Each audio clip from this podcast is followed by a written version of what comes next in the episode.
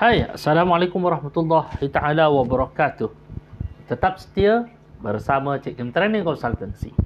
Podcast ini disediakan khas untuk warga Malaysia mendapatkan maklumat berkaitan bagaimana untuk menyehatkan kembali kesihatan mental dan emosi di kala pandemik ini. Hai hai hai, apa khabar?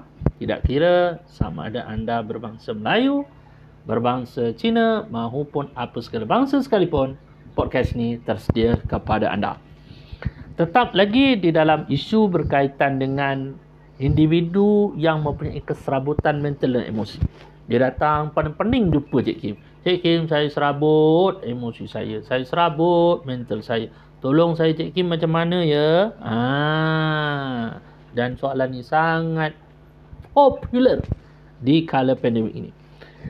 Tempohan hari dalam podcast sebelumnya Cik Kim sudah bercerita berkaitan dengan memecah masalah diri sendiri. Uh, ada lapan kan Cik Kim sudah menyatakan tempohan hari dalam podcast sebelumnya ada lapan perkara yang disenaraikan oleh Cik Kim yang menjadikan seseorang itu menghadapi masalah dirinya sendiri.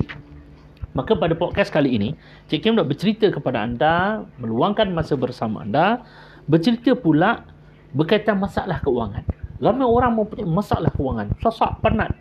Berpeluh-peluh nak mencari berkaitan de, uh, duit. Uh, walaupun RM10. Di kala, khususnya di kala pandemik ni lah. Ramai yang kena buang kerja dan sebagainya. Maka, bila bercerita dengan masalah kewangan ini, untuk kita yang menjalani kehidupan harian di atas muka bumi Allah Ta'ala ini, maka antara keperluan kita adalah bab apa? Bab ekonomi, bab kewangan. Ha. Tuan duit ke duit tuan? Cuba jawab dulu. Dengar baik-baik. Tuan duit ke duit tuan? Dua benda yang Cik Kim sebut tadi sangat berbeza. Nanti pada podcast akan datang, Cik Kim akan bercerita berkaitan dengan tuan duit apa, duit tuan tu apa. Bagi ramai orang yang menjadikan wang sebagai tuan. Kerana itu dirinya sangat serabut di dalam kehidupannya. Menjadi apa? Menjadi hamba duit. Anda mungkin pernah mendengar kata-kata seperti ini ya. Anda mungkin pernah dengar perkataan kata-kata seperti ini. Wang adalah segala-galanya dan segala-galanya memerlukan kepada wang. Ada wang yang banyak barulah mudah untuk aku laksanakan kebajikan. Anda pernah dengar kalimah-kalimah yang dituturkan oleh rakan anda, ahli keluarga anda sebegini rupa kepada anda? Ya, lagi best. Ada yang mengungkapkan boleh tolong orang sana sini sekiranya aku ada wang, aku ada duit. Bila aku ada wang yang banyak, mudahlah aku nak buat apa yang aku inginkan. Pastinya kata-kata kalimah ni anda pernah mendengarnya dari dituturkan sama ada oleh ahli keluarga anda atau orang sekeliling anda.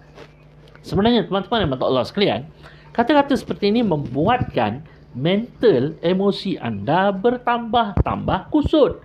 Why Cik Kim? Pasal apa Cik Kim?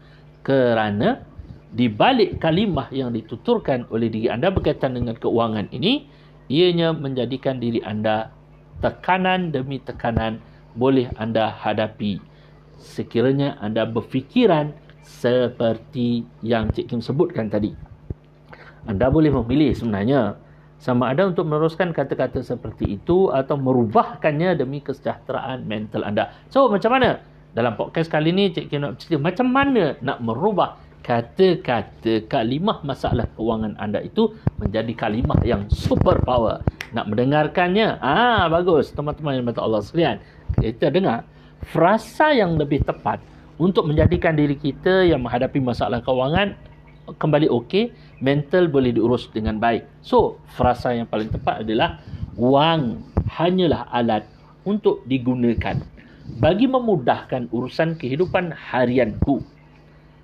Sama ada wang yang aku dapat ini dalam jumlah kecil maupun besar, ianya adalah satu nikmat dari ilahi.